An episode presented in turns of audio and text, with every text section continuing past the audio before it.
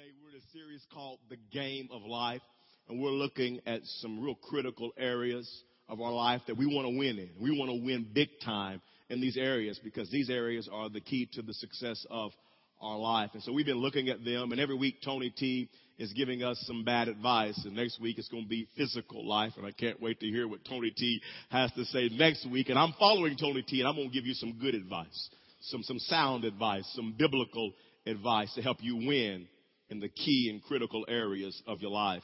And, and today I want to begin this message by asking you a question. And I want you to think about it. Don't, don't respond out loud. Just think about it for the next four or five seconds or so. Here's, here's the question. Are you happy? Just really think about it. Are you happy? Are you, I mean, are you really happy with your life? There's a journal called the Journal of Happiness Studies. They go around and they find out what makes people happy and what makes people unhappy.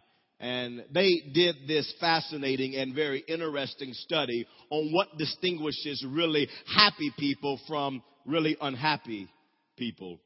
And their study came, when, when, when they found out what the thing was, they, they came out and said there is just one major factor. There's one factor that distinguishes really happy people from unhappy people. Now here's what I want you to do, audience participation. In the next 10 seconds, when I count to three, I want to ask you to turn to your neighbor. And I want you to tell them what you think the answer is. All right, everybody participating. I can see you. All right. One, two, three. Tell somebody what you think the answer is. Come on, just tell them. Lean over and tell them what you think the answer is. Come on, that's not everybody. Come on, everybody, tell them what you think. Just tell them what you think the answer is. All right, all right, all right. Now, before I tell you what the factor is, before I tell you, let me tell you what it's not. It's not money. It's not health. It's not security. It's not attractiveness. It's not IQ. It's not career success. According to the Journal of Happiness Studies, what distinguishes consistently happy people from unhappy people is the presence of rich, deep, and meaningful relationships with other human beings. Friends, can I tell you that relationships are important? How many of you got that right? Lift your hand. All right. How many of you got it wrong? I'm, lift, I'm just playing with you. No, no, no. Relationships are very important to our life. And listen, right up front, let me share this with you. The goal of my message today is to convince you of the importance of having spiritual friendships. That that's my goal today. Because relationships are so important. As your pastor, what I want to see is I want to see everybody that calls People's Church their church home plugged into a community group. That's what I want to see. You get plugged in to having spiritual friendships in your life. Here's the deal, church. We all need spiritual friendships. I need them. You need them. They're, they're key to our life. Matter of fact, I would not be where I am today without spiritual friendships in my life. And I shared this with you last week. Just want to repeat it again. I'm, I, I'm an introvert. I'm not some great people person kind of I'm good with people, but but that's not the energizing factor to me. I I prefer to be by my by, by myself. I'm energized by being by myself. Now my wife, she's a she's a social butterfly. She she just enjoys, loves hanging with people all the time, and and not, most pastors, a lot of pastors are are just real socially and relationally driven, and I'm real task driven. I'm real task and structured and calendar driven. That, that that's how I, I'm wired. And even though that, that I'm wired that way, I realize how important relationships are in my life. And I, I, I choose, I make the choice to get plugged in, to have relationships, because they made all the difference in my life. When I gave my heart to Christ, there was a man named Jimmy Reynolds who took me under his wing. And he started a small group in his home. And I'll always remember what this small group was about. It was a small group on Sunday nights. We studied Experiencing God by Henry Blackaby. And can I tell you, in that small group, it laid the foundation for my spiritual growth. It laid a foundation for me as a Christian. That was so key to my life. I thank God for spiritual friendships. I, I think about Elector Pearson who came into my life and when I was in high school and Elector was a college student uh, on fire for God and he today we, we, we still talk some. He, he, he's a pastor in Barbados today and we, we, we were friends then and, and man, he, we would challenge one another spiritually. Matter of fact, we would race through the Bible to see who could read the Bible the quickest, Genesis to Revelation. And we would, we would hold each other accountable with that. And that, that spiritual friendship was so key to my life. I went off to college. And when I was in college in Arkansas on, on a scholarship there, I, I got I was connected in a church, and Pastor Robert took me under his wing, and he was the first person that gave me the opportunity to preach in front of adults. I had preached in youth groups before, but never in front of the church. And he took me and he mentored me. Matter of fact, it was Pastor Robert that taught me how to put together a sermon, the very first sermon. He, he, he helped me with that. And then he had me come to the church and he had me preach it to him before I preached it to anybody else. I think he really wanted to know what I was going to say. But anyways, but, but he, he mentored me. I wouldn't be where I am today without that spiritual friendship in my life. I graduated college and God brought Lynn Wheeler into my life. And many of you know him. We have him speak once or twice at the church a year. And, and Lynn took me and he began to mentor me. I was fresh out of college and he, he taught me what it was to be a traveling minister and speaking in churches and how to handle and deal with pastors and relate with pastors. He taught me, he taught me what it was to operate ministry with great integrity. He poured into my life and I wouldn't be where I am today without that spirit spiritual friendship. We're still friends today. Talk three or four times a week. God brought Tommy Sparger into my life. He's another pastor in Missouri who pastors a very large church there. And, and we, we, we talk three or four times a week. Matter of fact, Sunday, right when church is over, he'll call me when his, his last service starts at 1230 and he'll call me and we'll talk and we'll encourage one. One of us is depressed. Pick how many know pastors get depressed on Sunday afternoon sometimes. Amen. The saints can depress you sometimes. Praise the Lord. And, but we'll encourage one another. We'll pick one another up. We'll, we'll, love on one another. I mean, spiritual friendships. I wouldn't be where I am today without my community group that we meet every Monday. Right now, we're going through a parenting book together by Chuck Swindoll, and we, we hold each other accountable. And I know tomorrow that I better be through chapter 10 because we're going to discuss it tomorrow in our small group. And they help me to be a better father and a better husband, a better man of God, a better pastor. Spiritual friendships are so key to our relationship and our growth in the Lord. And what I want to do today is I want to give you two points. Two points today. Point number one is this. Get connected. Get connected. Listen, in 2010, you will not win and win big time in your life without spiritual friendships. Robert Putnam wrote the book Bowling Alone. And he says that the single most common finding from a half century's research on life satisfaction. Now, this research was not gathered just from the United States, but from around the world is this. He says happiness is best predicted by the depth of one's social connections, relationships, spiritual friendships. We, we all need them. Hear me today. Hear me. You say, Pastor, in 2010, I want to get closer to God spiritual friendships. Pastor, in 2010, I want to be a better committed follower of Jesus Christ. Spiritual friendships. Pastor, I want to be challenged. I want to be held accountable. Spiritual friendships. Pastor, I want to pray for someone. I want somebody to pray for me. Spiritual friendships. Pastor, I, I, when, when I'm going through a difficult season in my life, I want somebody to be there for me. Spiritual friendships. Pastor, I want to be a better dad a better mom. Pastor, I want to be a better husband, better wife, better student, better employee, and better employer. I want to, I, I want to grow like never before. Spiritual friendships. Hear me today, church. God created us.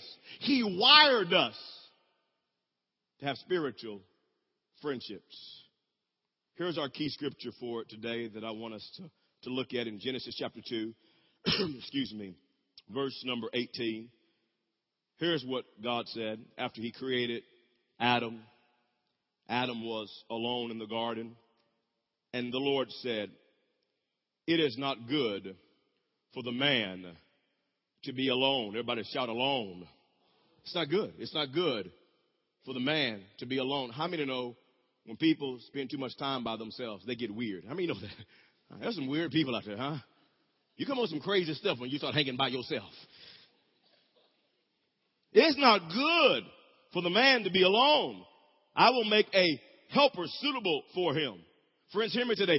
Humans have this deep desire for connection because you know why? You know why we have this deep desire for connection? Because we were created in the image of God.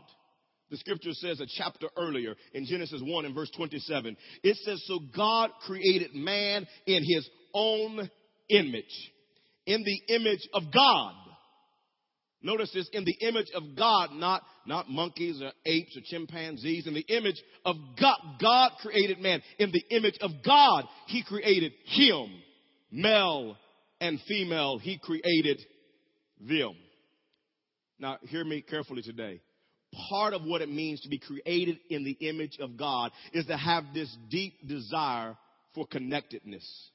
You see, when I think about God, the Trinity, one God who exists in three persons God the Father, God the Son, God the Holy Spirit. I confess, you to, uh, confess to you today, I, I will never figure out the complexity, complexity of the Trinity in this lifetime, and neither will you. There's one God who exists in three persons. But, but when I do think about the Trinity, God the Father, God the Son, God the Holy Spirit. They've always been the triune God, one God existing in three persons, always been. I think about God's desire and his need for connectedness. Connectedness. The perfect connectedness, the perfect relationship. God the Father, God the Son, God the Holy Spirit. And friends, God created us with this same need.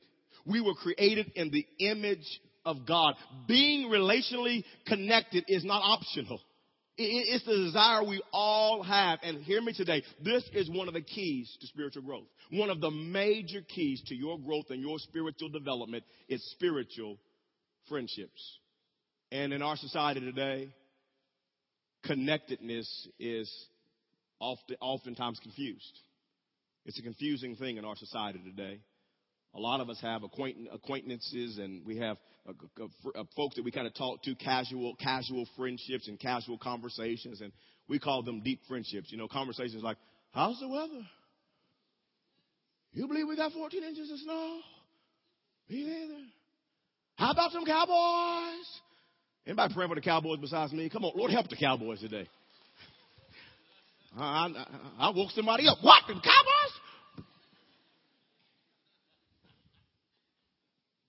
Shallow conversations. You know, today we're a technology driven society. Let's get connected. And we got our computers and laptops and iPhones and we try to call it, we call it staying connected. And right here we're on Facebook, my Facebook page. And I'm telling you what, I'm a blessed man. I got some deep friendships. I got over 2,100 friends. Thank you, Jesus. Deep, meaningful, connected. Twitter. We can follow folks on Twitter and, and man, we can follow and connect it. Email. We can email somebody because we got to stay connected. It's the buzzword in our society. You got to be connected, man. Now, nowadays, you know, I, I figured out how to, how to text about a year ago. I'm slow, but I'm worth waiting on. And now that I know how to text, don't call me. I'm, I won't answer. I'll text you back. Do it good. How about yourself? Huh? Stay connected. And friends, can I tell you, there are a lot of people who call themselves connected, but they're not really connected. Because this is not what God meant, God meant when He said get connected. Because this is not spiritual friendships.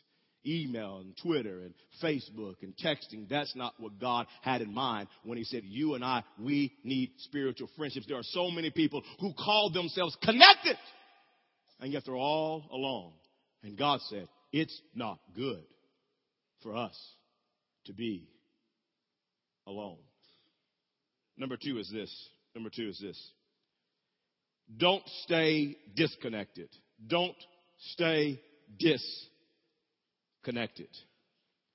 Did you realize that emotionally isolated, disconnected people are more prone to depression?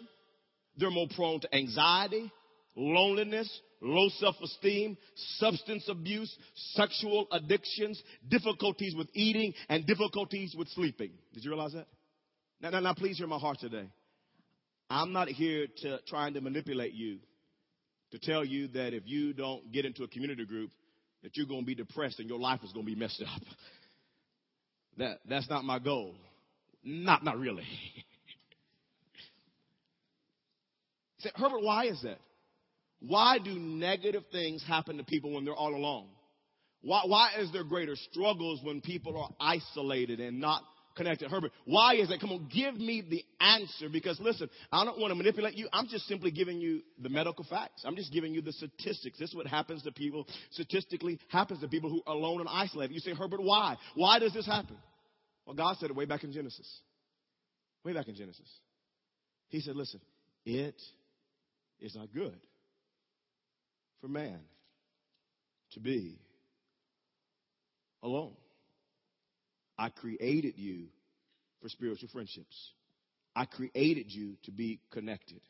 I formed you in my image that you would be interdependent, not not not not not not by yourself, that you would be dependent on other people. You would need relationships.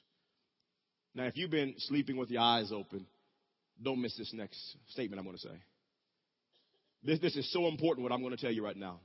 For, from studying this week, I found something out that was very interesting. I mean, now, hear me. This is, this is crazy stuff right here. People who have bad health habits, like smoking, overeating, high blood pressure or elevated blood pressure, they don't exercise, they have bad eating habits, but they're connected relationally they actually live longer than people who have great health habits and are disconnected. Isn't that crazy? That's scary. I mean, that's a whole new meaning of it's not good for man to be alone. Here's the deal. Here's the deal. Here's the deal. If you're a smoker, for God's sake, don't smoke alone. Start a smoking community group. Hi, start a smoking, quit smoking by yourself. I release you in Jesus' name. Get connected and smoke together. I'm trying to get you to live longer. I'm your spiritual guide. Let me help you. Don't smoke by yourself another day. I'm going to run all the religious folks out this church. Amen. Our new motto for small groups at People's Church is get in a community group or die early. That's the new tagline. I'm being facetious about the smoking small group, sorta. But, but, but here's the truth. Here, here's the truth. Here's the truth. Here's the truth.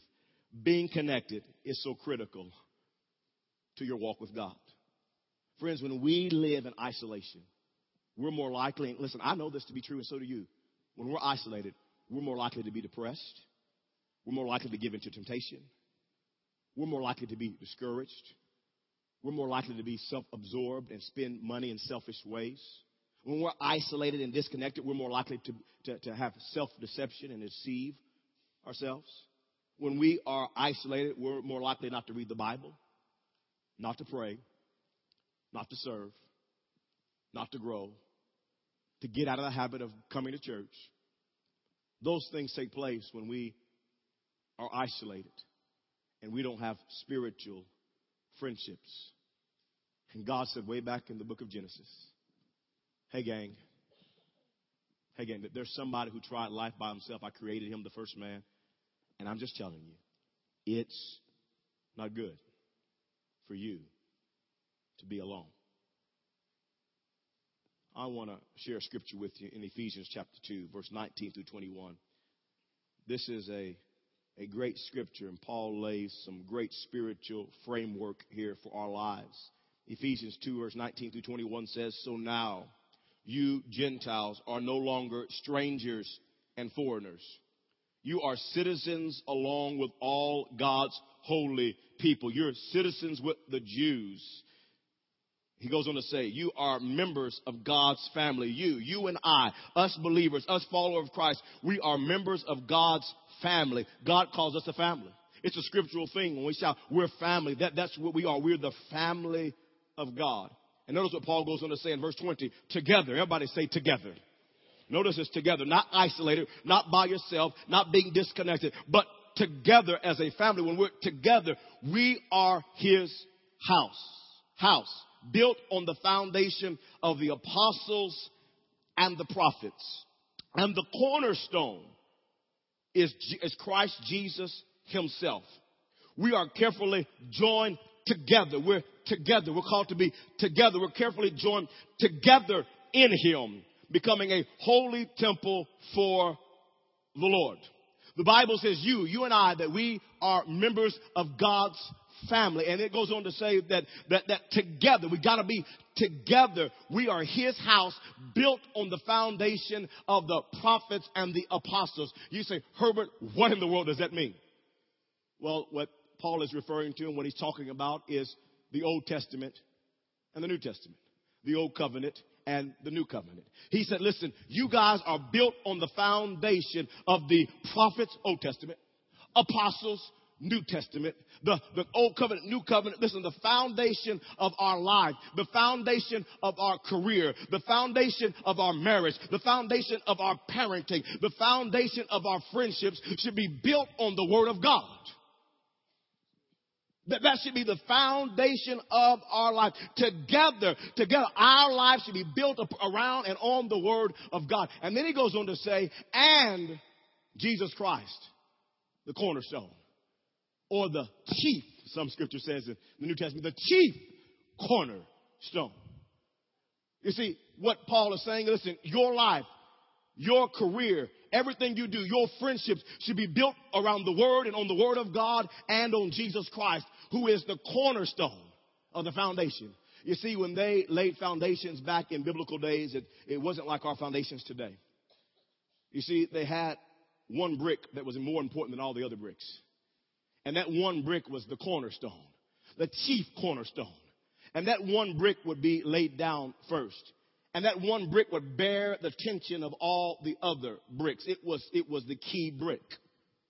And, and it would unify all the other bricks, the, the cornerstone, the chief cornerstone. And, and Paul says, listen, your life, your friendships should be built around the Word of God and around Jesus Christ. Jesus Christ should be the center. He should be the cornerstone. He is the most important piece out of any other piece. He's the key. And then Paul goes on to say in verse 21 that we are carefully joined together, together, together, together, together in Him, becoming a holy temple for the Lord. Notice that we are joined together. See, Paul gives us analogies that you and I are the bricks. And when we come together, God is making us into a holy temple for the Lord when we come together. You see, when we have spiritual friendships, then our lives are stronger and they're brother, but and they're better, and we're better people when we come together.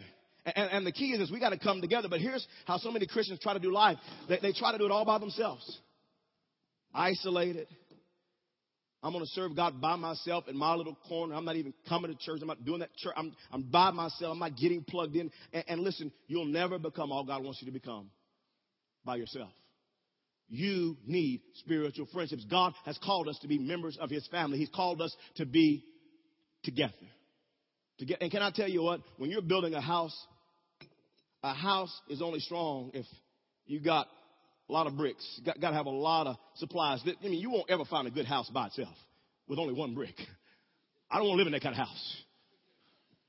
I mean, you need a house that's together. The bricks are together. And I'm telling you what, when we are together, we are stronger together. Did you realize something, friends? That your life is stronger and the presence of God is greater in your life when we are together. Did you realize there is power in numbers? Listen, there's something called this corporate anointing that God, it shows up in a greater way when we are together. That is scriptural. That is biblical. That's why sometimes when we come together, you feel even the presence, presence of God in a greater way than you do in your your house by yourself in your prayer closet because man, God moves in that corporate anointing when we are together. Jesus said it like this in Matthew chapter 18 and verse number 20. For where two or three, you can't be all isolated and by yourself and experience this. Where you two or three are gathered together in my name around the foundation of the word of God and around Jesus Christ. Jesus said, listen, I am there in the midst of them. Yes, the Holy Spirit lives inside of you, but Jesus Christ is, listen, I'm there in a more tangible way in, in, in a more powerful way when you are together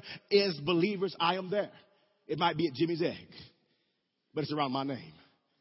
It might be at IHOP, but it's around my name. It might be at Starbucks, but it's around my name. It might be in somebody's living room, but it's around my name. And Jesus says, when two, three of you, four of you, ten of you get together in my name, I am there. Spiritual friendships.